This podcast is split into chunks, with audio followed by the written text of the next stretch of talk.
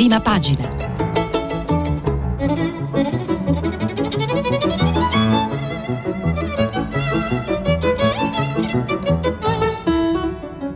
Questa settimana i giornali sono letti e commentati da Jacopo Iacoboni, giornalista politico della stampa. Per intervenire telefonate al numero verde 800 050 333. Sms e WhatsApp, anche vocali, al numero 335 56 34 296. Buongiorno, bentrovati a prima pagina. Eh, prima di iniziare a leggere i giornali vi ricordo che stiamo pubblicando i messaggi che mandate sul sito di, di Radio 3.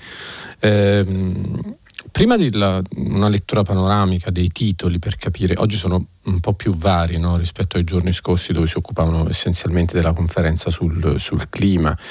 Eh, volevo leggervi un, una notizia da Il Post, il, il giornale online Il Post. Mm, una notizia di cui gli altri giornali non si occupano, ma secondo me è molto importante, ve la sottopongo.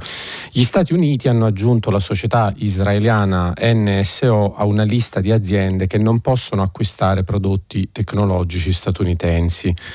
Eh, mercoledì, leggo da Il Post, il Dipartimento del Commercio degli Stati Uniti ha aggiunto NSO, la discussa azienda di intelligence israeliana che fornisce ai governi sistemi per spiare le attività sugli smartphone di terroristi e altri criminali, all'elenco delle aziende che non possono acquistare prodotti tecnologici dalle società statunitensi senza l'approvazione del governo. Lo ha fatto perché NSO è sospettata di aver fornito i propri sistemi di sorveglianza a governi stranieri che li avrebbero usati per spiare giornalisti, attivisti per i diritti umani, diplomatici e dirigenti d'azienda. Aggiungerei io anche politici o eh, eh, capi di, di, governo. Le attività di NSO erano già state al centro di diverse inchieste giornalistiche negli anni scorsi, ma l'ultima indagine di quest'estate aveva raccolto nuove prove al riguardo. Ehm, Assieme a NSO, il Dipartimento del Commercio degli Stati Uniti ha aggiunto alla lista anche la società israeliana Candiru, quella russa Positive Technologies, parentesi, che ha eh, attività anche in, eh, ha avuto in questi anni fiorenti attività italiane, e la Computer Security Initiative Consultancy PTE di Singapore. Eh, è una storia estremamente importante perché ha molte ramificazioni, tra l'altro anche, alcune anche abbastanza diciamo da prima pagina, tra le quali poi eh, la, la, la, storia dell'assassinio di Jamal Khashoggi il giornalista del Washington Post in, in, in Turchia ad opera di cui sono accusati i, i servizi arabi. E, ehm, ma insomma la, la, la pervasività di, degli spyware, del, diciamo, di questi sistemi di sorveglianza utilizzati da alcune aziende e, e a volte venduti a governi di, di paesi eh, che con operazioni particolarmente spregiudicate li utilizzano, secondo me avrebbe meritato un'attenzione che invece non c'è su, sui giornali oggi. mm. Volevo leggervi, prima di iniziare a eh, di leggere poi tutti i titoli, un'altra cosa, un'altra... Mm, questa invece è una chicca, esce un film, lo, lo, il, il, manifesto fa una, una lunga pagina, ehm, ve, lo, ve, lo, ve, lo, ritrovo un momento, su, che racconta la, la mm, la vita di, di Sergei Dovlatov, grande scrittore russo, morto poi diciamo, in esilio in America, grande scrittore russo vissuto in Unione Sovietica negli anni 70 nell'era di Brezhnev, scrive il manifesto Cristina Piccino, eh, Dovlatov, scrittore indocile, Il caro prezzo dell'indipendenza. Alexei German Jr. firma un racconto della società russa degli anni 70 dove era forte la pressione per conformarsi. Eh, nel mio film l'aspetto più importante non sono il tema poliziesco o la storia d'amore, ma l'epoca che racconta. Se facciamo dei film su questo è per mostrarne la durezza, diceva Alexei German parlando di Il mio amico Ivan Lapshin, eh, qualcosa che il regista scomparso nel 2013 aveva conosciuto bene nella sua vita d'artista passata a lottare con censura, arroganza, violenza del regime sovietico. In una bellissima intervista raccolta da Angela Ricchi Lucchi e Yervant Janikian nella loro installazione Journey to Russia, lo ascoltiamo spiegare questa fatica, la sfida al compromesso e all'arroganza dei burocrati che decidono l'arte proni ai diktat della politica. Sono le stesse umiliazioni, sto leggendo dal manifesto articolo di Cristina Piccino di oggi, che affronta Sergei Davlatov, lo scrittore russo, in Italia tradotto da Sellerio, la cui opera è rimasta oscura finché non è emigrato a New York, morendo l'anno dopo nel 1989, messa al bando nella Russia sovietica degli anni 70, era Brezhnev, perché non allineata, troppo critica, decadente, senza eroi, impastata di disperazione, rabbia, stanchezza per quella paludosa violenza quotidiana. La società degli scrittori lo respinge, come, come del resto rifiuta di pubblicare il suo amico amico Josip Brodsky. Davlatov è metà armeno e metà ebreo, altre buone ragioni per essere guardato con sospetto. I miei amici sono sognatori, ubriaconi, libertari, dice di sé nelle lunghe notti passate a bere, a ballare, a leggere versi che non troveranno mai luce nelle case piene di gente, di giovani, di artisti, di espedienti come il mercato nero, di sogni, rimanere o partire. Un esilio che nel suo caso sarà per sempre della necessità di una indipendenza da difendere a prezzi altissimi, invece del servilismo e della mediocrità. Davlatov, che in Italia esce con il sottotitolo i libri invisibili segue una manciata di giorni della vita dello scrittore in un freddissimo novembre del 1971, otto anni prima che emigri in America, dove muore nel 1990 senza sapere mai che diventerà una leggenda, tra rifiuti costanti opposti ai suoi testi e scontri con le autorità nella Russia degli anni 70, il tempo di Brezhnev della censura dell'arte come celebrazione del potere e della posizione degli artisti che devono chinarsi e assecondare il conformismo, i cambi di rotta. In quei giorni l'apertura dei primi tempi di Brezhnev si trasforma in una nuova esigenza di propaganda, accettare di essere servili oppure rimanere fuori da tutto mentre le loro opere diventano, diventano carta straccia. Lui, Davlatov, per vivere scrive su un giornale della fabbrica, ma i suoi articoli non vanno mai bene, troppa ironia, troppo distacco, poca enfasi sull'uomo socialista. Persino quando accetta di intervistare il poeta minatore, quest'ultimo, invece di parlargli dell'ispirazione dei suoi versi, il lavoro, gli confida il dolore per la perdita dell'amata trovata insieme a un altro, lui che l'aveva eletta la sua musa e che da allora ha perso ogni ispirazione. Finirà in disgrazia perché nelle sue nuove composizioni nomina troppe volte Dio. La moglie lo ha messo alla porta, la figlioletta amatissima a volte lo giudica, specie quando lo porta in giro la notte nelle fumosissime sessioni di poesie. L'amico Brodsky rischia di nuovo la prigione. Davlatov pensa al passato e quando era di guardia nei campi di, prigion- di prigionieri. Gli piace provocare, Piacere Franz Kafka dice alla ragazza sul set, e lei, è un nome francese? Intanto i giorni scorrono via, imprigionati nei loro riti, cercare i soldi, un cognac, le serate sperando di trovare qualcuno compiacente che lo faccia pubblicare, una bambola tedesca da regalare alla bambina. Ma Davlatov non è un biopic e German Junior, a German Junior quello che interessa è il racconto di un'epoca e Davlatov, a cui dà vita il magnifico attore serbo Milan Malic, potrebbe essere suo padre, il regista German, nella stessa città dove lui stesso è cresciuto, Leningrado, e in quella sua vita underground che riesce, nonostante tutto, a sottrarsi al controllo opponendomi una, una vitalità ribelle pure nella disperazione, intrecci di storie, di esperienze, di narrazioni che vanno oltre le singole vite ehm, attraverso l'immaginario. Il film guarda a quel cinema sovietico dissidente degli stessi anni, coi suoi intenti, interni clandestini, le atmosfere di rarefazione e di ironia, catturandone le atmosfere col sentimento del presente. In controluce c'è forse anche la Russia di oggi, dove gli artisti continuano a essere processati, i giornalisti messi a tacere, i movimenti, eh, scrive Cristina Piccino sul manifesto e la cultura LGBT banditi, i dissidenti perseguitati. Di certo c'è, e senza retorica, la storia della sua cultura, di quei suoi artisti indocili, di un'arte potente che il presente sembra voler dimenticare. Vi ho letto a lungo perché bellissimo articolo, bellissimo film, mm, vi consiglio di andarlo a vedere e poi parla veramente molto di quello che è. Grandissimo scrittore per me il più grande degli ultimi 30 o 40 anni russi, ma non solo russi. Allora, leggiamo i titoli, torniamo, scendiamo da questa oasi che ci eravamo costruiti. Eh, Repubblica apre sul eh, recovery l'ultimatum del Sud, un'intervista a Gaetano Manfredi, primo cittadino di Napoli, fondi e più personale o valuto le dimissioni. Draghi conosce la situazione, qui il PNRR rischia di fallire. Eh, Corriere della Sera, Lega, contromossa di Salvini, vertice sulle critiche di Giorgetti e sprint sul gruppo sovranista in Europa. Le tensioni dopo l'apertura del fronte interno, il leader in videochiamata con Orban e Morawiecki. Poi dopo ne parleremo. La stampa Salvini, strappo sovranista, scontro aperto con Giorgetti. Eh, il domani, Berlusconi sogna il Quirinale e il suo processo perde i pezzi. Da cinque anni l'ex cavaliere scappa dal caso Rubi, ora una decisione dei giudici può far crollare parte delle accuse.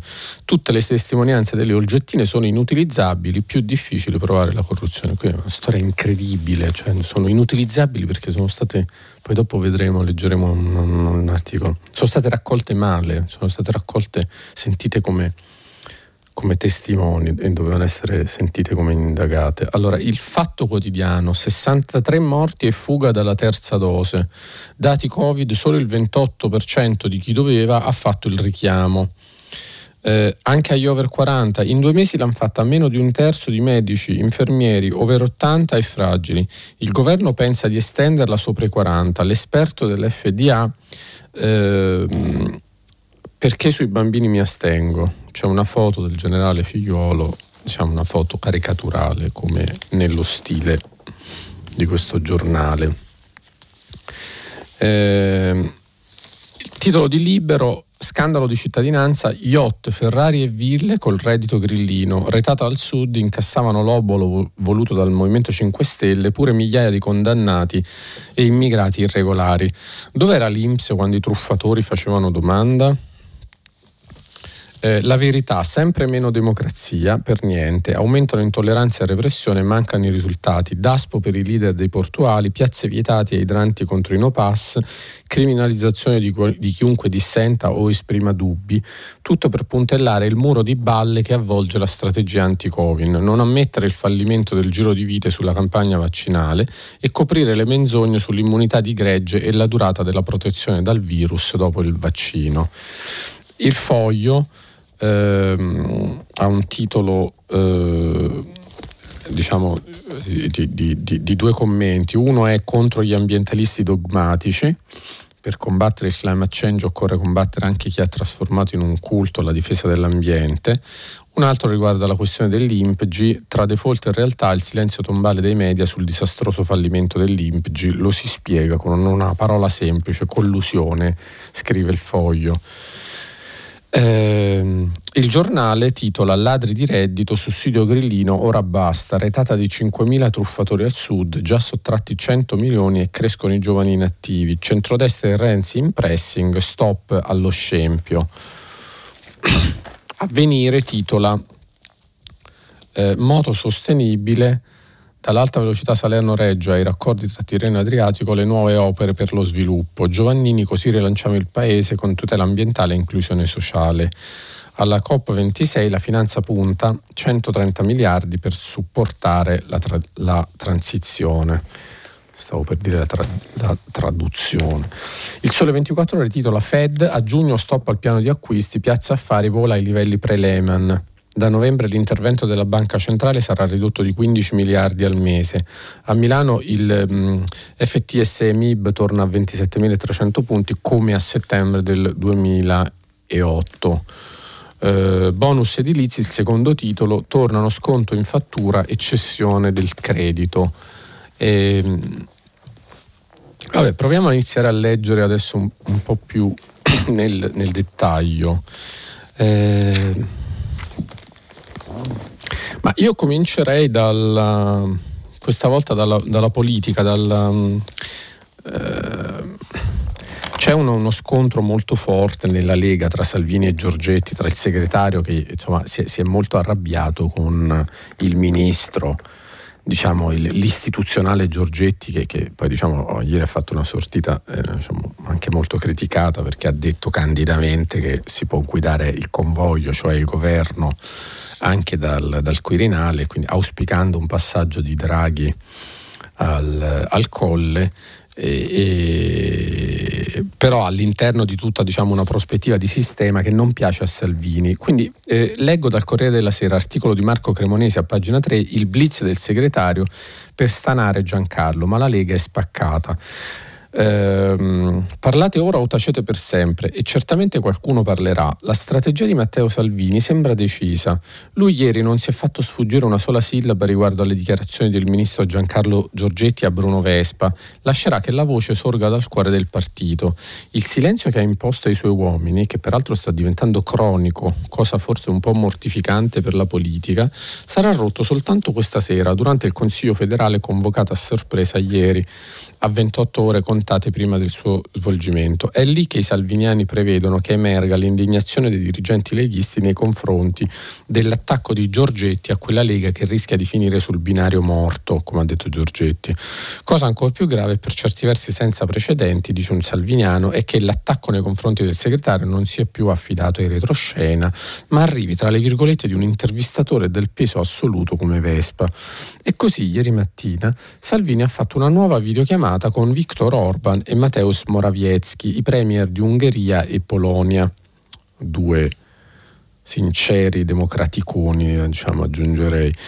Telefonata già prevista certamente, ma utilissima a ribadire che l'orizzonte della Lega è quello, la costruzione di un gruppo unico sovranista in Europa. Attenzione, anche qui L'eurocolloquio non è stato annunciato dalla comunicazione di Salvini. Giammai si dica che la chiacchierata sia stata in qualche modo una risposta a Giorgetti, che a Vespa aveva confermato il suo auspicio per una lega nel Partito Popolare Europeo. Ufficialmente l'incontro via web è stato diffuso su Twitter dai polacchi. Per finire la giornata Salvini si è congratulato via social con il neogovernatore della Virginia, il repubblicano Glenn Youngkin, che ha messo a segno una vittoria inattesa che viene universalmente letta come uno schiaffo pro Donald Trump al presidente Joe Biden, il che secondo un salviniano di ferro scrive Marco Cremonesi sul Corriere, spiega anche un retropensiero del leader, tutte le difficoltà della presidenza Biden sono un balsamo anche per i nostri gruppi eh, in Europa. Eh, il Corriere riporta anche una notiziola, insomma, una piccola notiziola di colore, una foto di Giorgetti e Di Maio al ristorante insieme a mangiare la pizza e Di Maio che dice la pizza con lui non è certo la prima volta.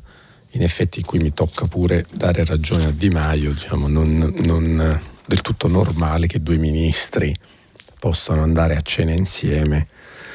Oltretutto poi gli uomini più di sistema, diciamo così, più istituzionali dei loro partiti tuttora molto populisti, la Lega e il Movimento 5 Stelle. Il paradosso è che, ma questo lo vedremo anche sulla notizia successiva che vi sto per leggere, è che nel Movimento 5 Stelle le posizioni più eh, come dire, battagliere verso Draghi, diciamo così, ce le ha il leader Conte e quelle più istituzionali ce le ha il non leader di Maio, ministro degli esteri, nella Lega le posizioni più battagliere ce le ha il leader Salvini e quelle più istituzionali ce le ha il non leader Giorgetti. Viene il dubbio che, che siano invece i due non leader, invece i capi silenziosi di questi partiti. Il dubbio o forse una speranza, non lo so, chi, chi lo sa, magari significherebbe avere un po' più di gestione razionale. Leggo sempre dal Corriere a pagina 9, eh, appunto passando dalla Lega al Movimento 5 Stelle, articolo di Emanuele Buzzi intitolato Uno stop per Conte, il Movimento 5 Stelle si spacca sul capo dei senatori. Pareggio tra Licheri e Castelloni, ma il leader ridice dialettica sana. Il Senato spaccato esattamente a metà, scrive il Corriere. La prima votazione per il Senato, eh, diciamo, i, i senatori del Movimento 5 Stelle dovevano votare sul nuovo capogruppo voluto da eh, Conte sta rinnovando gli organismi dirigenti interni secondo il suo nuovo movimento e le linee diciamo, di quelli che vorrebbe i suoi no, mh, diciamo, nuovi dirigenti. La prima votazione per eleggere il primo capogruppo dell'era contiana a Palazzo Madama finisce con un inaspettato 36 pari tra Ettore Licheri, fedelissimo dell'ex premier, cioè Conte, e favorito della vigilia, e Maria Domenica Castellone, la sfidante che nelle ultime settimane ha compiuto una vera e propria rimonta. E c'è pure il giallo di una scheda contestata assegnata a Licheri. Conte il grande sconfitto, commenta un dissidente. Ma dopo il voto il leader ha sentito i due sfidanti e ha detto è il sintomo positivo di una dialettica interna sana e costruttiva, dove le posizioni dei due candidati rappresentano percorsi concorrenti ma entrambi pienamente orientati a perseguire il nuovo corso del movimento. E Luigi Di Maio, aggiungo io, non è scritto nell'articolo, in maniera un po' sorniona, dice qui scrive il Corriere, evitiamo un gioco di fazioni e spaccature, dobbiamo costruire con il contributo di tutti, Castellone e Licheri hanno la mia stima.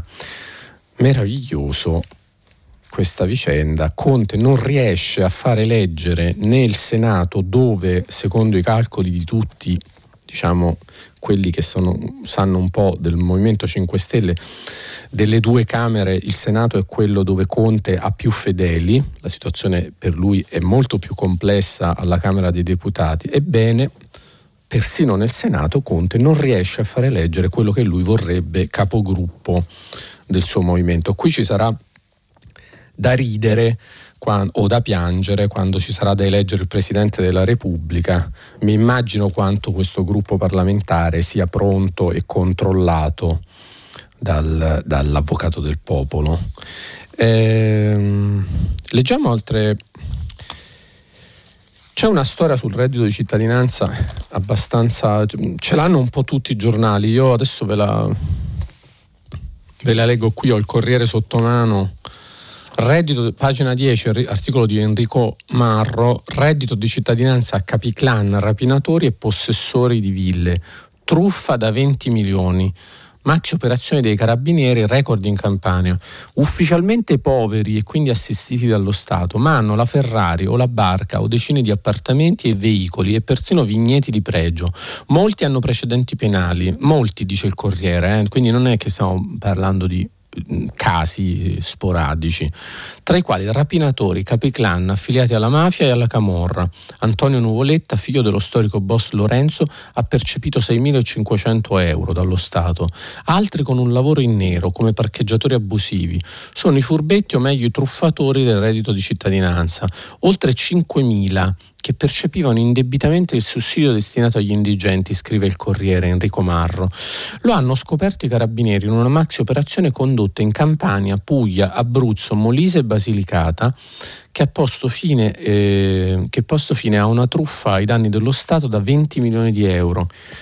Eh, aggiungo io, in realtà il, il giornale fa un calcolo diverso, perché scusate lo riprendo, eh, scrive il giornale già sottratti 100 milioni. Adesso non so, sinceramente non sono in grado di fare il confronto insomma, mm, su come è stato fatto questo calcolo. Il Corriere scrive 20 milioni.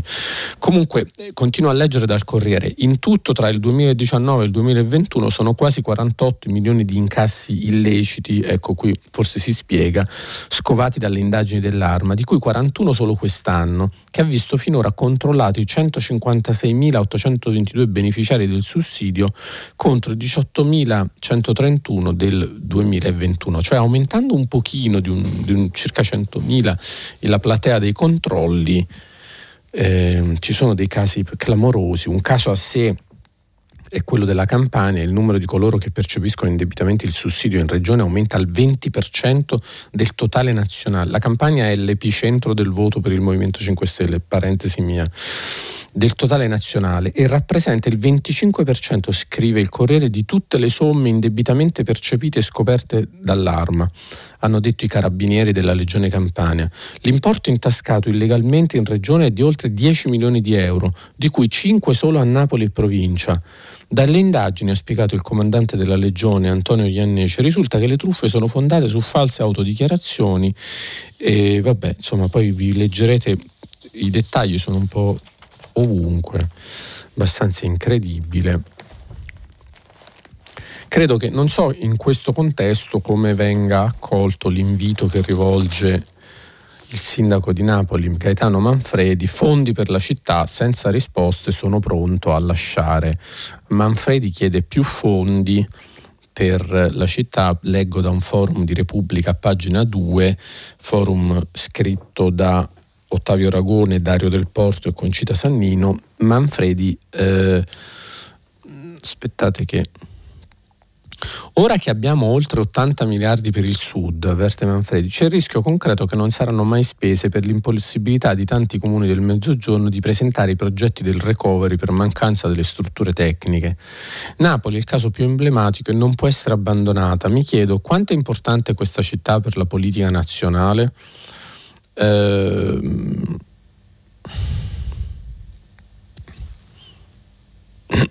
Manfredi mm, domanda Repubblica, quanti soldi e quante risorse umane chiede per non lasciare? Ipotizziamo un intervento tra i 100 e i 200 milioni l'anno per la spesa corrente per 5 anni e abbiamo bisogno di almeno 1000 unità tra personale tecnico per il PNRR, informatici, vigili urbani, impiegati, dirigenti. Per questo ho proposto si inauguri un PNRR delle città, si instauri una cabina di regia, vogliamo sottoporci a una verifica costante con il governo, con il MEF, non un controllo contabile, sia chiaro, ma una verifica sui processi, Abbiamo tutti il dovere di farlo, innanzitutto perché Napoli vive una fase di fiducia e di collaborazione. Dopo due lustri in città in cui è prevalsa l'anima anarco-ribellista, io ho fatto appello invece alla sua indole europea, concreta, operosa e la città ha risposto col lancio dandomi il 63%. 100-200 milioni chiede il sindaco di Napoli l'anno per la spesa corrente per 5 anni. No, vabbè. Eh, leggiamo, torno un momento sul manifesto, perché ecco, tra le prime pagine, ma vi leggo poi anche un articolo del manifesto.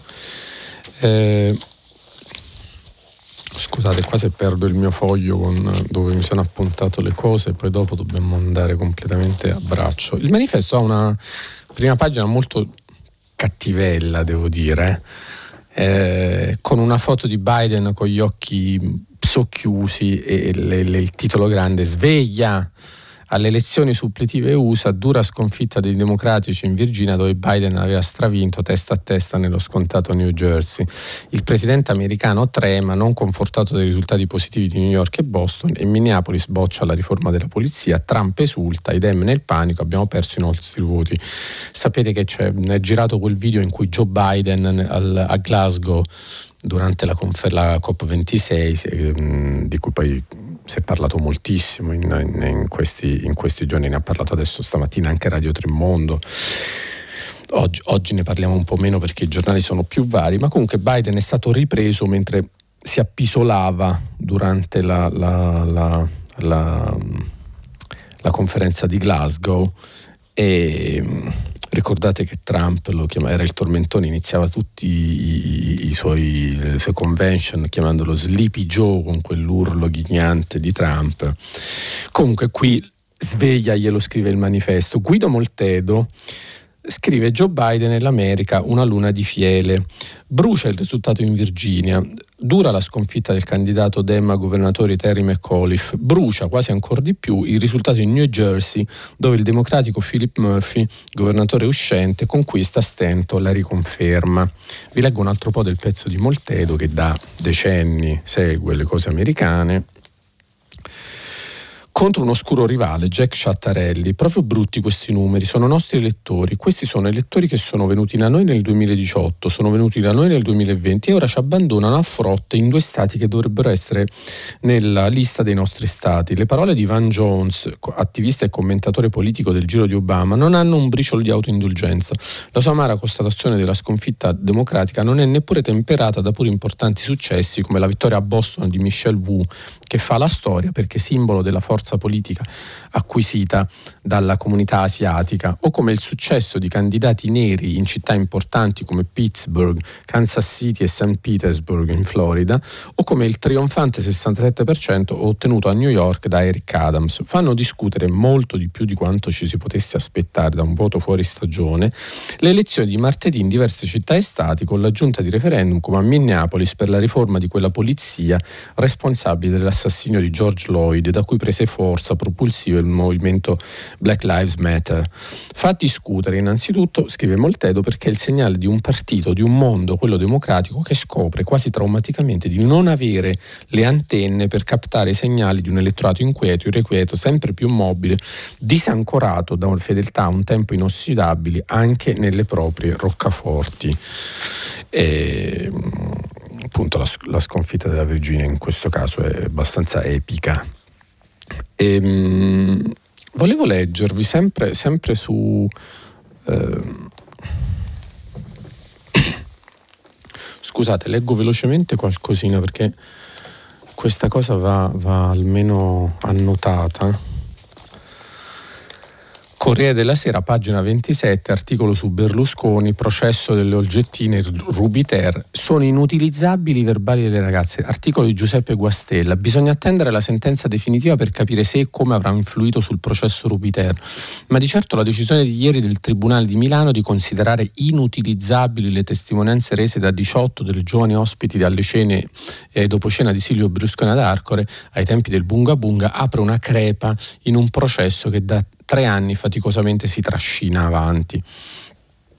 I giudici hanno accolto l'eccezione cui dif- con cui il difensore dell'ex premier, l'avvocato Cecconi, sostenne che le testimonianze a partire dalla primavera del 2012 nei processi Rubi 1 a Berlusconi, poi assolto, e Rubi 2 a Emilio Fedele, Lemora e Nicole Minetti, condannati di quelle che oggi sono tra i 22 imputati, non potevano essere utilizzate in questo processo Rubiter in quanto le stesse 18, tra cui eh, Cari, Karima Rubi El Marug, avrebbero dovuto essere tutte sentite come indagate, quindi assistite da un avvocato e non come testimone. Questo perché quando furono inserite dalle difese nelle liste di coloro che avrebbero testimoniato davanti ai giudici di quei processi, la procura sapeva già che venivano regolarmente pagate da Berlusconi con un assegno di 2.500 euro al mese e, e ciò configurava il reato di corruzione in atti giudiziari a carico di Berlusconi come corruttore, ma anche delle testi come corrotte, che poi è l'accusa principale del processo Rubiter.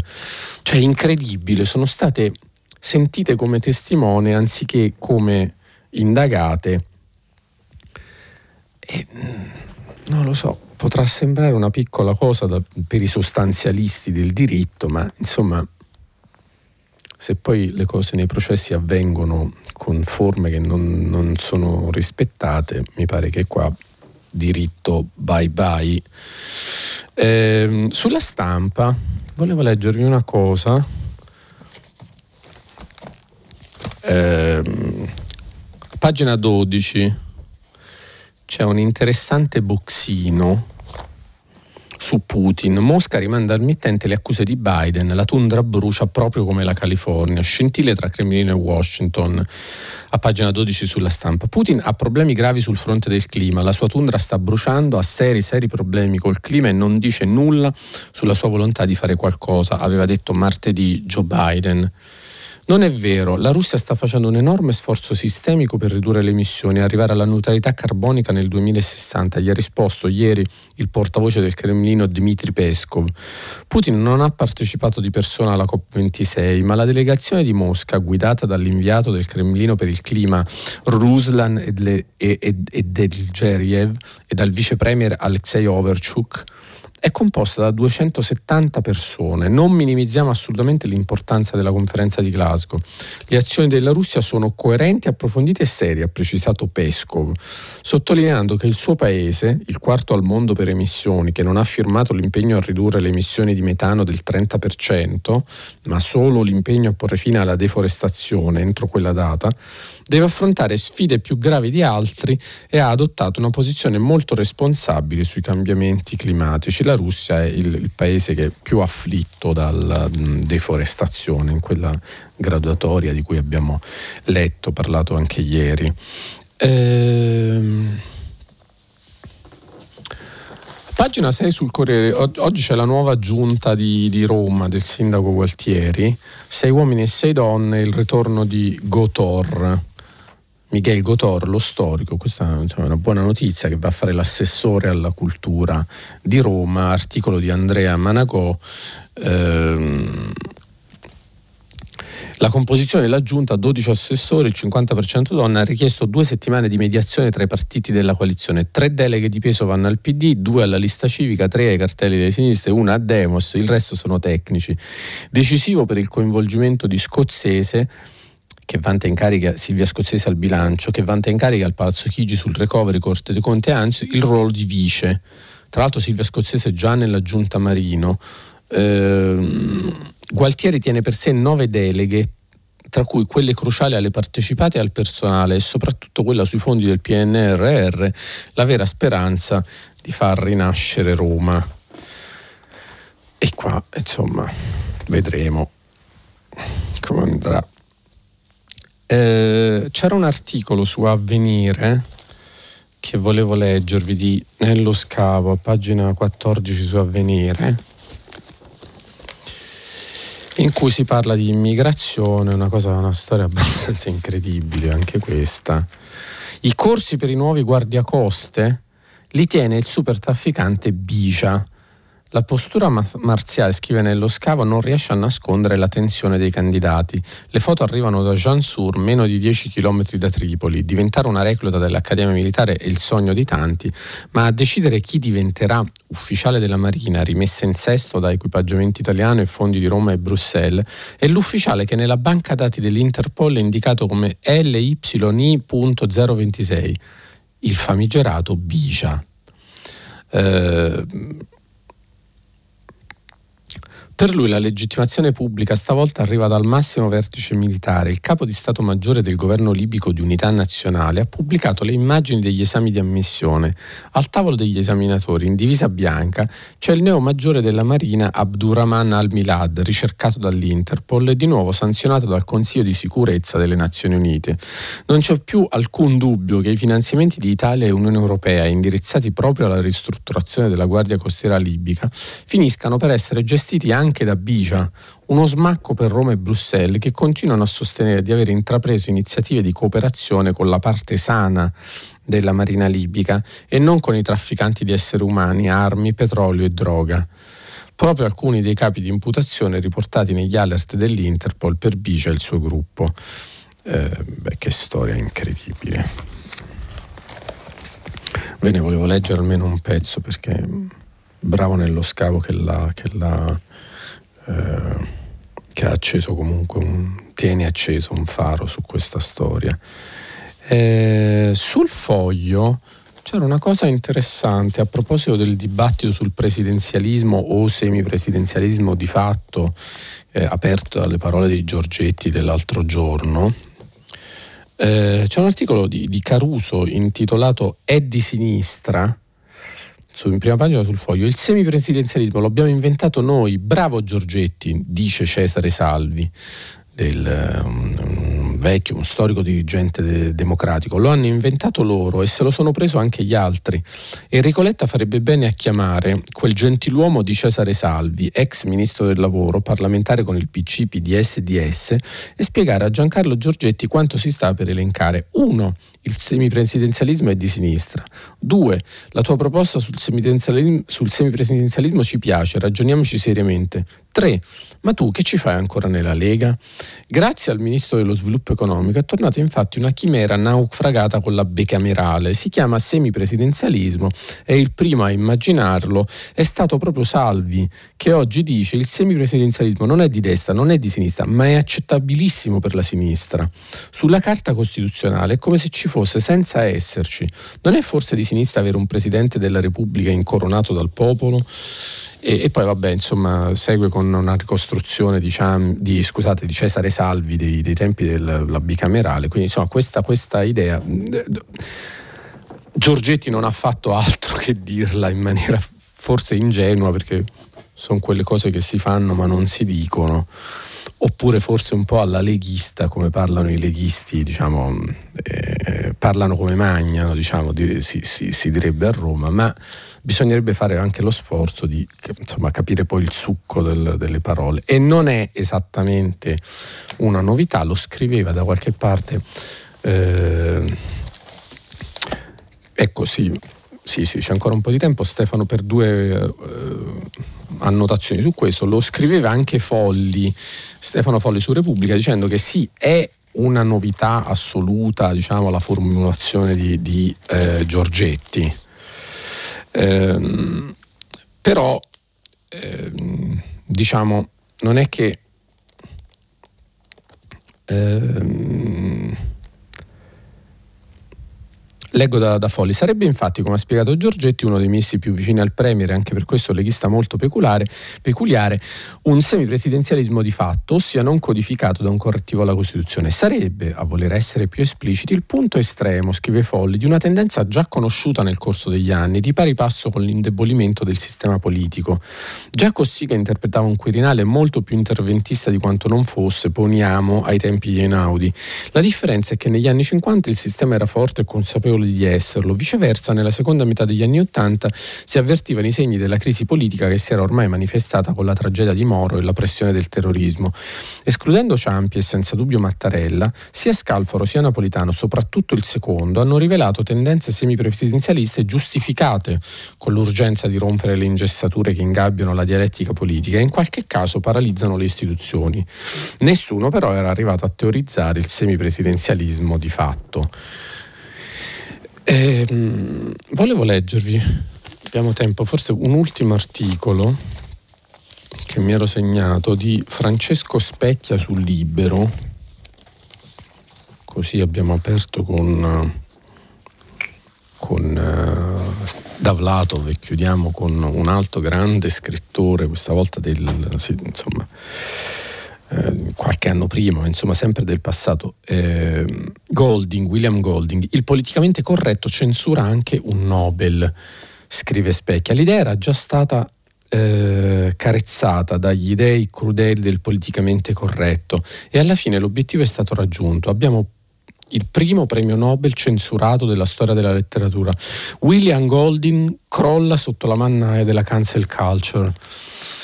E, mm, scrive Specchia, Sir William Golding di Cornovaglia, classe 1911, venne insignito nel 1983 del Nobel grazie al romanzo Il Signore delle Mosche, pubblicato nel 1954, grazie ai buoni uffici di T.S. Eliot. Eh, e nella sua distopia terribile quel libro riportava lo spirito dell'esperimento che lo stesso Golding, da insegnante elementare, aveva effettuato su due gruppi di bambini, i quali, spinti alla discussione quotidiana in assenza di un arbitro, si perdevano nella rissa feroce sicché la trama del romanzo si sviluppava su un concetto semplice e al contempo apocalittico. Un aereo durante un conflitto precipita su un'isola e i ragazzi sopravvissuti, provando a riorganizzarsi da soli, senza l'intervento degli adulti, disvelano e, e attizzano la malvagità insita nell'essere umano. Bene, insomma, ora l'aveva già previsto il foglio e si è realizzato, scrive Specchia, Golding è stato ufficialmente bandito da tutte le scuole del distretto scolastico dell'Ottawa Carleton District School Board e secondo un rapporto del Committee on Equity del distretto, il comitato dedicato all'inclusione e all'equità, il suo libro è stato rimosso dai curricula degli studenti a seguito della protesta di un singolo studente, uno solo, il quale aveva diffidato gli insegnanti e gli educatori dal favorire autori bianchi e la loro struttura di potere. Per oggi abbiamo finito la, la rassegna stampa, vi aspetto dopo la pubblicità con le vostre domande nel filo diretto. Jacopo Iacoboni, giornalista politico della stampa, ha terminato la lettura dei giornali di oggi. Per intervenire chiamate il numero verde 800 050 333. Sms e WhatsApp, anche vocali, al numero 335 56 34 296. Si apre adesso il filo diretto di prima pagina. Per intervenire e porre domanda a Jacopo Iacoboni, giornalista politico della stampa, Chiamate il numero verde 800 050 333. Sms e WhatsApp, anche vocali, al numero 335 56 34 296. La trasmissione si può ascoltare, riascoltare e scaricare in podcast sul sito di Radio 3 e sull'applicazione Rai Play Radio. Eccoci, ben, ben trovati. Iniziamo il, il, filo diretto con gli ascoltatori. Pronto? Pronto, buongiorno. Sono con... Alberto dalla provincia di Roma. Buongiorno Alberto. Buongiorno. Niente, io volevo intervenire sul eh, problema dei furbetti del eh, reddito di cittadinanza. Eh, io mi stavo chiedendo se fosse... Eh... Alberto, scusi, io non direi più furbetti, eh. queste sono proprio truffe, cioè sono, eh, c'è un'indagine. Infatti, cioè, infatti, eh, infatti, sono completamente d'accordo. E infatti dicevo, sarebbe forse il caso di riesumare una vecchia eh, formula eh, di condanna, non lo so, medievale, cioè quella della gogna. Allora, una gogna eh, chiaramente territoriale dove possa essere esposti sui manifestoni 6x3 la foto, nome, cognome e attività della persona e poi magari distribuita anche sui giornali a livello locale e eh, ovunque. Chiaramente in Italia questo modo di fare sicuramente non sarà possibile per la privacy, per questo, per quest'altro, però io credo che se la popolazione potesse vedere la faccia, l'attività e quanto ha sottratto al, eh, al pubblico un soggetto, beh questo sarebbe una buona eh, istruzione, non so che cosa ne pensa lei. No Alberto, devo dire la verità, se, se, se la vogliamo prendere come un paradosso, no? il suo, eh, chiaramente ci si può fare un sorriso. Eh. Ovviamente se la prendiamo con una cosa seria non posso essere d'accordo e, per un motivo molto semplice, non è, non è solo una questione diciamo, estetica, no? di avversione verso le gogne, ma penso che qua il nostro problema sia proprio quello di uscire dalle gogne, dal, dalle culture delle gogne, perché io penso che in realtà la cultura della gogna e la cultura dell'assistenza pelosa fatta male peraltro e, eh, e esposta quindi a tutte le infiltrazioni, alle truffe che adesso le cronache stanno rivelando, siano davvero due facce di, una, di un'unica medaglia, eh, cioè l'idea di, di, di, affidare delle decisioni, in questo caso e anche delle misure complesse, come, a volte anche con principi giusti come quello di sostenere chi non ha un reddito, di affidarle a, a, all'onda di una richiesta popolare. No? Come, in fondo è su quest'onda che nacque il reddito di cittadinanza. No? Il, in realtà parliamoci onestamente, una richiesta di Grillo e Casaleggio nei comizi di Grillo dello Tsunami Tour è stata questa l'onda lunga che ha portato a, a poi a, insomma infine all'elaborazione del reddito di cittadinanza in questa, in questa forma. Eh, io penso che quella, quella, cultura sia in realtà proprio molto simile alla cultura della gogna, cioè di esporre chi, chi il reo esporre o il presunto reo o, o quello che io stabilisco essere il reo. In realtà appunto sono, sono, la stessa cosa queste, queste due espressioni. No, non, non penso che, che, ci voglia una gogna, penso che eh, un'inchiesta deve andare avanti sulle basi che ha, c'è un'inchiesta in, in diverse regioni, in, essenzialmente in Campania, mi sembra in Puglia, in Abruzzo, in, Mosi, in Molise in Basilicata, un'inchiesta partita da accertamenti dei carabinieri e della Guardia di Finanza, c'è, c'è, c'è stato fatto un blitz in cui eh, il comando interregionale dei carabinieri ha preso una serie di documenti e sono naturalmente poi sui giornali finiscono i casi più quello con la Ferrari, con gli yacht, i camorristi. Quello che a me invece ha colpito, devo dire, è che è enormemente alta in sole cinque regioni la, la, il numero di irregolarità trovate. Eh, 5.000 irregolari quasi, 4.839, cioè il, il 12% di, dei 38.000 nuclei familiari che erano stati controllati su un campione di 87.000 persone in tutto. Eh, mh, sono numeri enormi, non, non, non, non credo che, che, si possa più dire che eh, a principio giusto, forse la, però la norma è un po' da modificare, come dice Conte, ma in realtà eh, anche Draghi no? Eh, ha detto eh, bisogna cambiarla, modificare. Io non lo so, mi chiedo se, se, se, se, mm, se non bisogna riscrivere da capo a piedi, a piedi il, la, la, la, insomma, la, norma che in realtà era stata introdotta eh, dal governo Gentiloni, anzi dall'ultima fase del governo Renzi è introdotta dal governo Gentiloni quel reddito di inclusione che non aveva, eh, che certamente aveva una platea più ristretta, ma non aveva, che io ricordi, generato nessuno degli scandali che stanno venendo fuori adesso. Sentiamo un'altra telefonata, pronto? Eh, buongiorno, sono Gianfranco da Roma. Buongiorno Gianfranco. Volevo fare a lei, a lei, che è un giornalista attento sia al palazzo che alla società civile una domanda. Lei ieri ha dato, e io condivido, un giudizio sul ceto politico parlamentare attuale abbastanza scadente che abbiamo. Fatte salve eccezioni numerose ovviamente, eh, ma parlavo in particolare di una componente molto forte dei, dei, dei partiti populisti ci mancherebbe, certo, poi de, de, brave persone degne le troviamo sempre.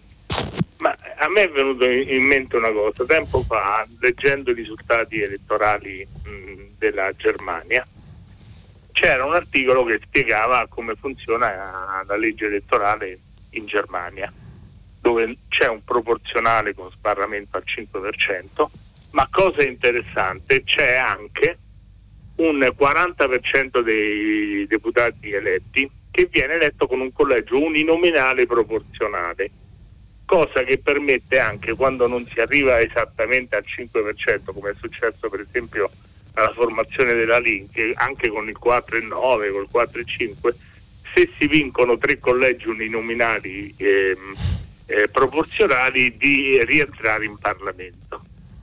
Fra l'altro eh, la legge, cioè, la, la legge eh, tedesca non prevede, eh, non prevede cambi di casacca, prevede la sfiducia costruttiva. E infatti lì con questa legge proporzionale quando a noi ci hanno mm, impolpato per anni che il maggioritario era quello che ci permetteva di capire chi avrebbe governato il giorno dopo le elezioni e infatti in Germania magari discutono tre mesi, quattro mesi come fare una maggioranza, ma poi quella maggioranza rimane lì per, per i quattro anni de, della legislatura.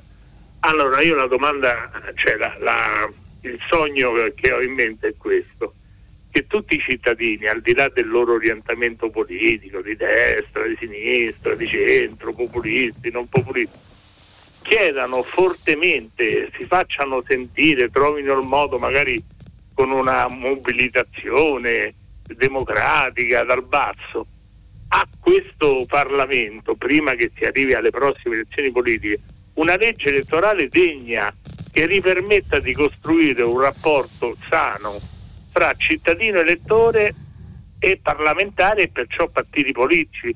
Perché noi dobbiamo avere, come ormai abbiamo dal Parcellum, una legge elettorale dove le segreterie dei partiti decidono chi viene eletto e io posso solo mettere una croce su un simbolo e non, eh, e non dare la possibilità appunto con collegi uninominali proporzionali, con le preferenze, con tutto questo discorso, perché io cittadino non posso avere questa possibilità?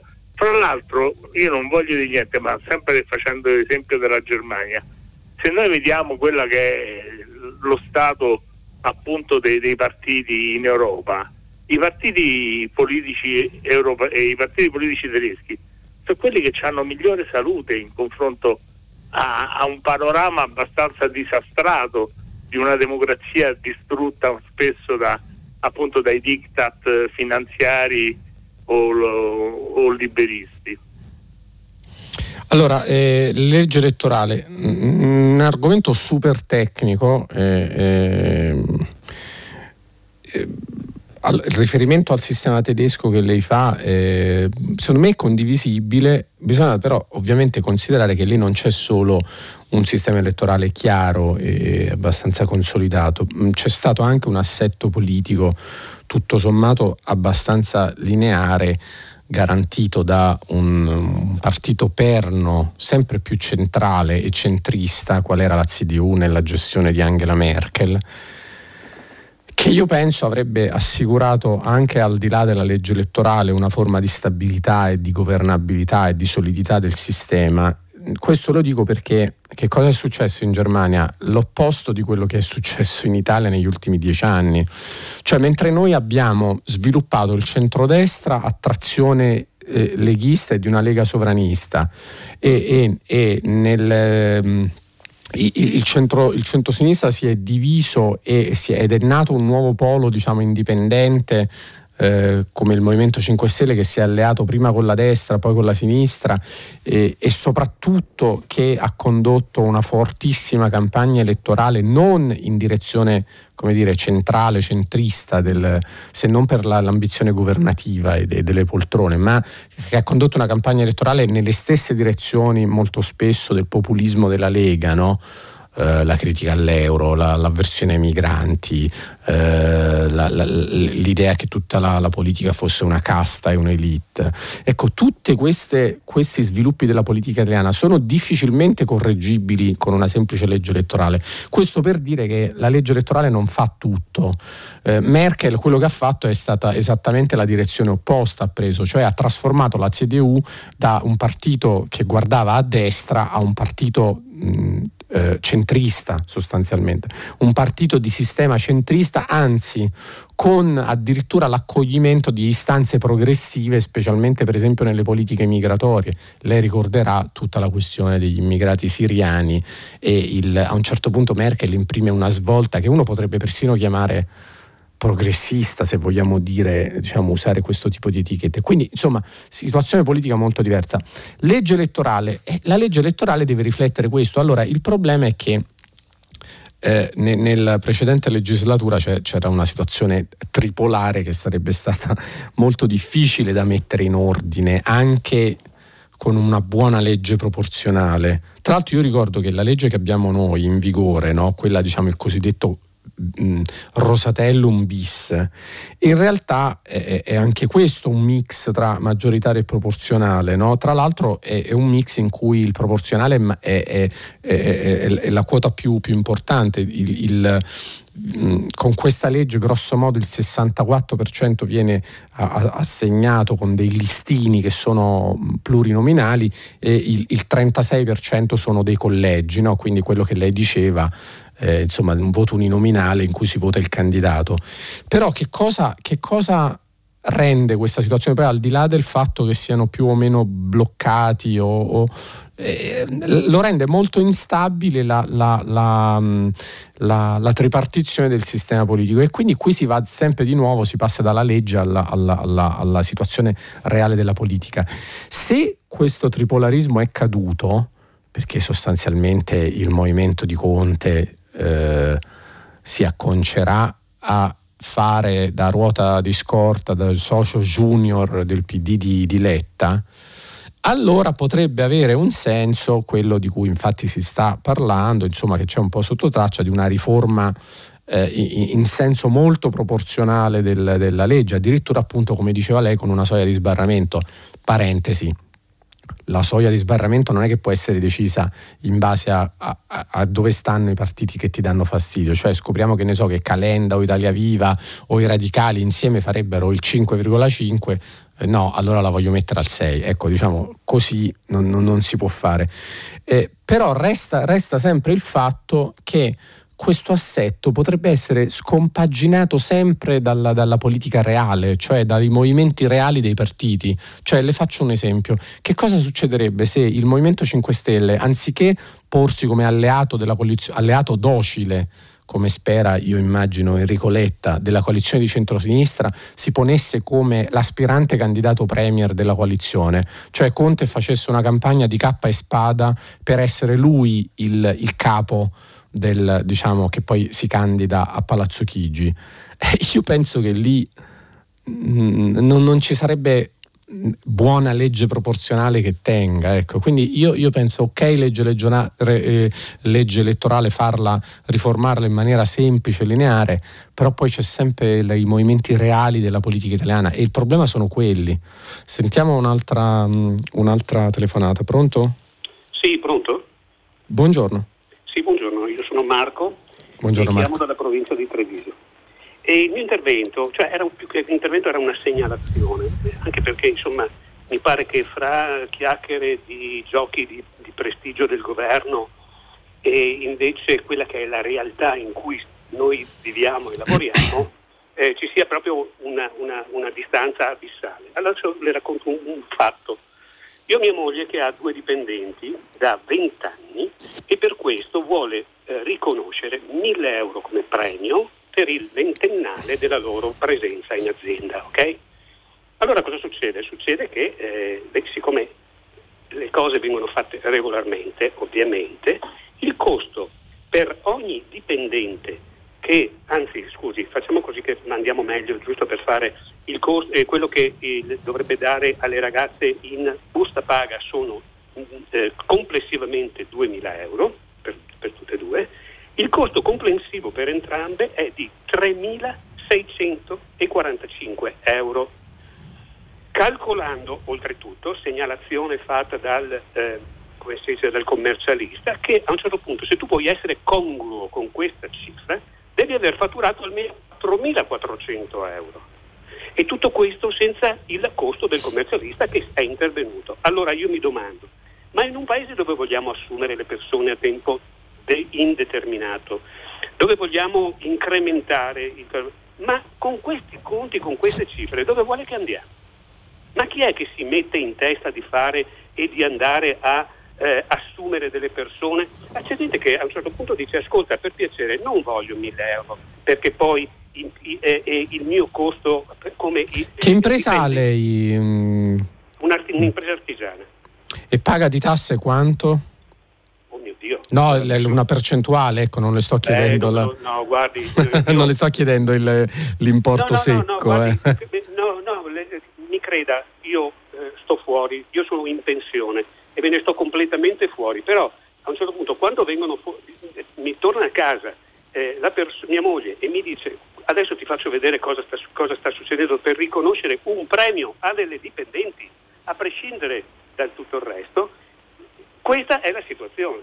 Ripeto, ma i sindacati, i famosi sindacati, ma dove sono? Io capisco che poi Confindustria si incazza, c'ha ragione, perché dice ma caspita, se questo deve essere il costo del lavoro, e, allora premiamo di più i dipendenti, lasciamogli i soldi in tasca, allora conviene pagarli in nero? Cioè, ma che senso ha? dove andiamo a finire in questa maniera? Sì, sì, no, no, ma guardi, lei è totalmente condivisibile quello che dice. Eh, non, non, so come adesso, mm, ovviamente poi qui entriamo in questioni che riguardano eh, da una parte i suoi fiscalisti e i suoi commercialisti, dall'altro però la delega fiscale eh, che, che, che mm, diciamo, che è in bozza nel, nel governo Draghi e che, che diciamo, nella bozza prevede una decina di articoli che che hanno varie voci, cioè un taglio dell'IRPEF, dell'IVA, la riforma del catasto, eh, eh, insomma c- ci sono varie cose. Mm, una delle cose è sicuramente quella a cui faceva riferimento lei alla fine, quindi diciamo far rimanere più in tasca ai lavoratori, quindi tagliare il cuneo fiscale, quella parte di, di, di soldi che, che, vengono sostanzialmente persi sia dal lavoratore sia dal, dal, dal, dall'imprenditore. E c'è una parte della delega che riguarda proprio le imprese, l'IRES, no? E, e, e, e diciamo il, il, principio era quello di allineare questa, questo, questa l'IRES a tutti i redditi, alla tassazione che hanno tutti, tutti i redditi da, da, da capitale. Eh, naturalmente bisognerà vedere come, come, poi prenderà forma questa, questa delega. Eh, io penso che quello che lei dice è, è assolutamente giusto, è un'esigenza sentita. E, mm, boh, magari avendo un premier che viene da una formazione economica e finanziaria e un ministro del, delle economie che, che mm, è, da, è, è, da, tutti considerato un, eh, un servitore dello Stato, forse, forse, è la volta in cui si riesce veramente a tagliare, se non altro, almeno la parte di oneri del cuneo fiscale e, e, e le deduzioni per questo tipo di operazioni che, che, che, che molte aziende, che alcune aziende come mi sembra virtuose come la sua vogliono fare di premiare dei, dei lavoratori. Sentiamo un'altra telefonata, pronto? Pronto, buongiorno. Buongiorno. Salve, sono Pasquale, chiamo da Napoli, grazie per la possibilità di intervenire. Eh, prima di invitare ad una riflessione sulle parole del sindaco Manfredi, ehm, chiedo scusa al dottor Jacoboni se eh, mi permetto di dire questo, ho trovato forse poco elegante eh, la interiezione con la quale è stata commentata la richiesta economica che il sindaco ha fatto eh, ovviamente queste richieste, intendiamoci, si prestano, prestano il fianco per così dire a tutta una serie di critiche, ci mancherebbe altro, però ecco, mi sarebbe piaciuto che queste critiche venissero elaborate in maniera più costruttiva. Eh, venendo poi al, alla riflessione alla quale volevo invitare, ecco, mi è sembrato dal, dalla sua lettura, dottore, di, ehm, di aver sentito che il sindaco Manfredi si riferisce ad una parte dell'elettorato napoletano utilizzando questo aggettivo fantasioso, anarco-ribellioso bellista, mi corregga se sbaglio. Eh, ecco, mh, mm, se ho capito a quale categoria fa riferimento il sindaco Manfredi, mh, mm, credo di averne fatto sì, il passo lo, leggiamolo, leggiamolo, perché resti sì. lì, eh, perché lui dice... Eh, che nel chiedere questi soldi non un controllo contabile, sia chiaro, ma una verifica sui processi. Abbiamo tutto il dovere di farlo, innanzitutto perché Napoli vive una fase di fiducia e di collaborazione dopo due lustri in cui è prevalsa l'anima anarchico-ribellista. Eh, Io ho fatto appello invece alla sua indole europea, concreta, operosa e la città ha risposto con slancio. Sì, sì, è, proprio a questo passo che mi riferivo, la ringrazio di averlo riletto. Mm, ecco, ci dica sembra... lei, secondo lei, a chi si riferisce Manfredi? Eh, ecco ma eh, ho l'impressione ecco, che, che, il sindaco Manfredi stia prendendo le distanze con questa uh, osservazione da una parte dell'elettorato napoletano che ha eh, in parte sostenuto il suo predecessore De Magistris e della quale probabilmente ho fatto parte anche io a un certo titolo negli ultimi dieci anni, vale a dire eh, ad alcune categorie sociali che si sono impegnate, spesso purtroppo anche al limite della legalità, per sopperire purtroppo alle mancanze delle istituzioni in un territorio territorio difficile come quello della metropoli napoletana nella quale tutta una serie di categorie sociali sono in qualche modo trascurate eh, dalle istituzioni. Eh, Manfredi non, non, può, io credo, liquidare l'operato volontario e eh, volenteroso di queste categorie sociali a vantaggio degli ultimi eh, in questa maniera così eh, frettolosa. Anzi dovrebbe, io credo, come De Magistris in un certo senso si era sforzato di fare, cercare di inquadrare queste realtà di assistenza, eh, di, di fornitura di servizi in maniera informale all'interno delle istituzioni. Una città come Napoli dove la distanza dallo Stato è avvertita da parte della popolazione in maniera drammatica, avrebbe molto bisogno eh, che Manfredi ragionasse in questa maniera. Soltanto questo. Grazie mille. No, io la ringrazio della telefonata. Le, le dico qual è la ragione della mia perplessità. Manfredi eh, chiede dei soldi. Il, il, il, problema è che eh, e, poi però lui stesso fa eh, riferimento, mi sembra molto critico, lui dice ai due lustri anarchici precedenti. No? Ecco, però allora però bisogna dire anche che cosa è successo. Io adesso eh, non, non, non, voglio, non sono neanche in grado di fare una ricostruzione degli ultimi dieci anni di amministrazione napoletana, però mi ricordo quello che è successo almeno ne, nell'ultima stagione, cioè dico per dire il Consiglio Comunale ha approvato a fatica l'ultimo bilancio della stagione di De Magistris, scongiurando il rischio del commissariamento da parte della prefettura dopo che già era arrivata una diffida in tal senso. Eh, e, e, e, in questo consiglio, già solo in questo, diciamo, eh, in quell'occasione furono, mi sembra, varato un piano di mille assunzioni, tra cui eh, personale di vario, di vario, titolo, di vario livello. E, era stato approvato il bilancio di previsione del, del, degli anni successivi, del, diciamo del triennio successivo, adesso sto andando un po' a memoria su questo, eh, triennio forse del, bilan, del, del biennio successivo e, e, il rendiconto del, del, del, del 2020 a, a, aveva un, certificato un disavanzo mi sembra di 2,5 miliardi di euro nel solo comune di Napoli. Ora, eh, io capisco, e, e De Magistris li definisce dieci anni indimenticabili, no? Ora io capisco benissimo Manfredi che, di, che nell'atto di insediarsi fa riferimento, insomma, lo, questo lo fanno un po' tutti dicendo guardate che cosa ci hanno lasciato, no? E quindi aiutateci. Benissimo, però eh, diciamo se si omette questa cosa che, che sto dicendo io, è, eh, diciamo, anche dal punto di vista del resto del paese si fa fatica poi a capire eh, con che disponibilità anche le forze politiche e, e, diciamo, e di governo che devono tener conto del, diciamo, dell'equilibrio complessivo di un paese eh, possano poi eh, diciamo, accedere a questa richiesta immediata di intervento per coprire le spese correnti eh, che mi sembra Manfredi eh, l'intervento lo quantificava tra i 100 e i 200 milioni all'anno per 5 anni. Ora, sto, sto, articolando un po' meglio la, la mia perplessità, va bene, eh, mh, io penso che un comune di, come quello di Napoli non possa assolutamente essere lasciato fallire pena una serie drammatica di conseguenze dal punto di vista sociale, economico e credo anche istituzionale.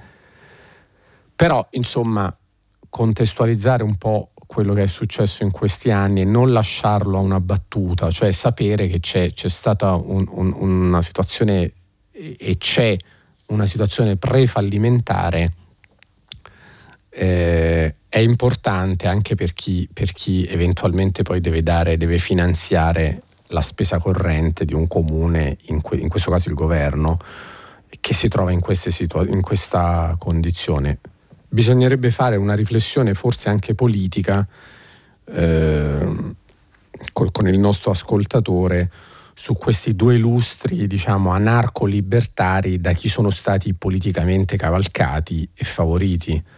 Non è certo una novità, eh, diciamo, un uso eh, non oculato delle risorse pubbliche o i problemi di gestione, di bilancio, anche solo di spesa corrente del, di grandi comuni come quelli, come quello grandi proprio come dimensioni, come quello napoletano. E certo i problemi non derivano solo da, dagli ultimi due lustri, però insomma forse se si vuole invertire la rotta bisogna anche parlare il linguaggio diciamo, della parresia e della verità sugli errori da non ripetere del, del, del, passato e sulla fotografia di quella che è la situazione attuale.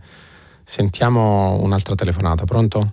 Buongiorno Jacoponi, Cristiano da Parma. Buongiorno Cristiano. Mi riferisco alla question in time eh, ai giornalisti di Mario Draghi circa la finanziaria e effettivamente la mancanza completa e totale di un dissenso da questo entusiasmo di questa finanziaria che come ha detto anche il nostro primo ministro, eh, candidato addirittura da qualche d'uno alla presidenza eh, della Repubblica, come una eh, finanziaria di rilancio, di crescita, perché maledettamente siamo obbligati a dover crescere per pagare la montagna di debiti che i governi precedenti ci hanno portato ad avere. Ecco, sono molto scettico su questo perché vedo come ha perfettamente descritto il radioascoltatore eh, precedente, anzi quello ancora prima insomma, eh, di me, eh, che parlava insomma, della farraginosità della legge fiscale. Non vedo assolutamente nel mio piccolo osservatorio, ma penso che comunque come anche il signore che ha detto precedentemente, non ci sono i segnali anche di base per poter augurarsi che questo paese ritorni a eh, crescere o comunque a svilupparsi. Abbiamo svenduto le principali aziende, abbiamo svenduto le aziende dell'IRI, di cui forse Mario Draghi ha forse qualche responsabilità per chi ha ancora un po' di, di memoria. Quindi io chiedo anche effettivamente se la stampa ha eh, obiettività nel poter valutare eh, questa ennesima quindi manovra che eh, la vedo invece riflessiva, la vedo ancora piena di bonus.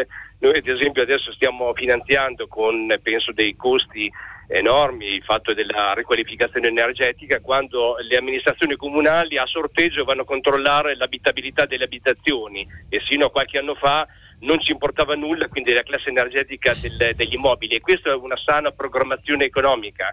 Questo paese veramente lo vedo finito, abbiamo l'Italia eh, che dovrebbe essere invece uno slancio dell'economia del turismo in Italia che eh, vede è stato solamente un profondo buco nero, ma questo naturalmente perché le mani della politica sono sempre state dentro in questa come tante altre partecipate eh, delle aziende italiane. Non vedo nessuna speranza, non vedo nessun segnale di crescita, non vedo ottimismo, non vedo la possibilità per le aziende di svilupparsi, di avere un aiuto da questo governo, da questo Stato, perché mandiamo, facciamo delle ispezioni eh, con la Guardia di Finanza, con il seguito i giornalisti eh, non è questa la maniera secondo me per dare slancio all'economia. Vediamo l'economia, vediamo le aziende come dei nemici, mentre invece dovrebbero essere come gli altri paesi eh, brillantemente, Francia, Germania in primis, danno slancio alle proprie aziende, finanziano e vengono a fare shopping anche in, in Italia. Quante aziende ancora italiane hanno pubblicità per dire sui, sui media che si possono permettere di fare pubblicità? Qual è la speranza?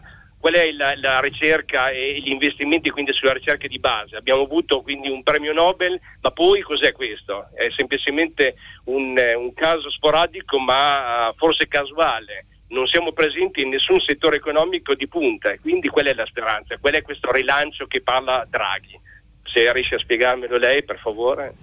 Ma allora, ho messo insieme tante questioni. La, la speranza di un rilancio non so, io penso che Draghi sappia leggere diciamo, abbastanza bene i dati macroeconomici e le previsioni di crescita del PIL eh, fatte da, tra l'altro anche da istituti internazionali, per esempio il Fondo Monetario Internazionale e eh, come lei ha visto Draghi sostiene che la crescita alla fine sarà superiore al 6%.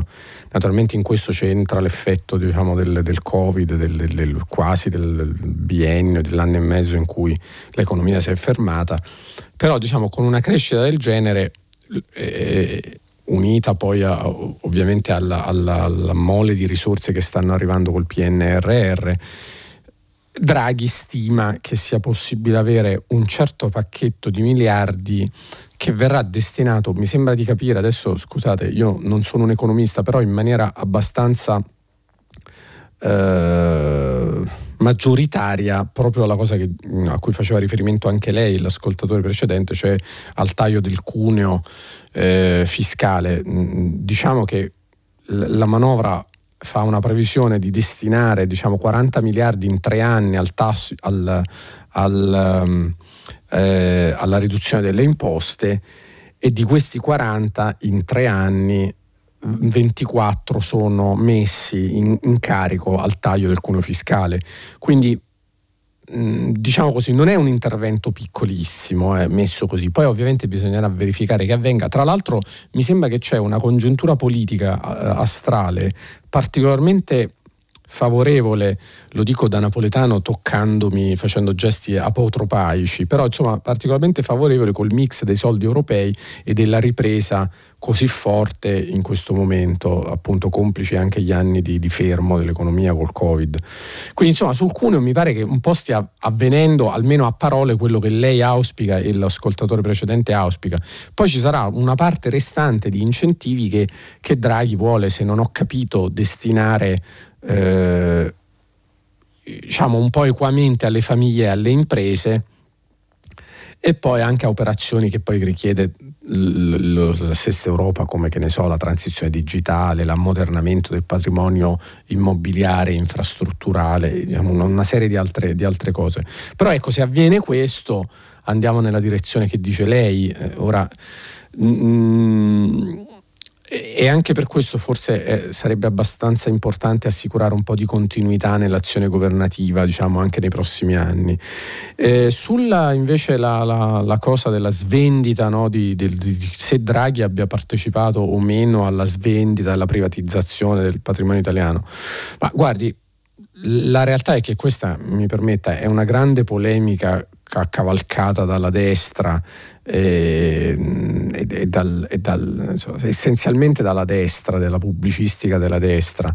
Eh, poi si può discutere se le privatizzazioni siano state fatte bene o male, questo è un altro discorso. Ricordo però che quando iniziano a essere smantellate alcune grandi eh, imprese eh, pubbliche, per esempio, che ne so, mh, da, da, dall'inizio degli anni 90 la SME che faceva parte dell'IRI, l'IRI a quell'epoca, se lei ricorda, veniva considerato da tutti da tutti, definito un carrozzone. Cioè il clima culturale che ha portato a questo era derivante dal fatto che erano diventate molte, sicuramente con, con eccezioni che ci sono indubbiamente state, ma molte di queste aziende erano o percepite o comunque in parte erano diventati quelli che venivano definiti dei carrozzoni, cioè probabilmente se lei avesse fatto questa telefonata nel 92 quando privatizzavano la SME avrebbe definito l'IRI un carrozzone. Questo è stato il... il, il semmai, semmai io, io, farei un'altra critica, diciamo in, in questo caso non soltanto a Draghi, ma insomma ma a chi ha gestito queste grandi aziende, diciamo dal punto di vista delle politiche pubbliche, non solo i loro manager, ma anche chi le ha aiutate dal punto di vista delle politiche pubbliche, è che troppo spesso queste aziende sono state eh, risanate, mantenute, tenute in piedi artificialmente con gli aiuti dello Stato, cioè il problema opposto. Veda il caso di Alitalia, diciamo, il più eclatante, che è ancora sulle pagine del giornale per diciamo, la sua trasformazione attuale e il cambio di nome. Quindi non so, sarei, sarei, diciamo, se di colpe, se colpe ci sono state, sicuramente andrebbero viste eh, caso per caso, privatizzazione per privatizzazione. E, e quindi, mh, diciamo, sarei un po' refrattario no, a, a, dire, ad incollarle addosso a una sola persona. E, mh, abbiamo finito la, la, la rassegna di oggi. Dopo il giornale radio, Vittorio Giacopini condurrà pagina 3 e a seguire le novità di primo movimento e poi alle 10 come tutti i giorni, tutta la città ne parla, approfondirà uno degli aspetti che voi ascoltatori avete, avete sollevato. Eh, buona giornata e buon ascolto di Radio 3 da Jacopo Jacoboni. Jacopo Jacoboni, giornalista politico della stampa, ha letto e commentato i giornali di oggi. Prima pagina è un programma a cura di Cristiana Castellotti. In redazione Maria Chiara Beranec, Natascia Cerqueti, Manuel De Lucia, Cettina Flaccavento, Erika Manni e Giulia Nucci. Posta elettronica, prima pagina, chiocciolarai.it. La trasmissione si può ascoltare, riascoltare e scaricare in podcast sul sito di Radio 3 e sull'applicazione Rai Play Radio.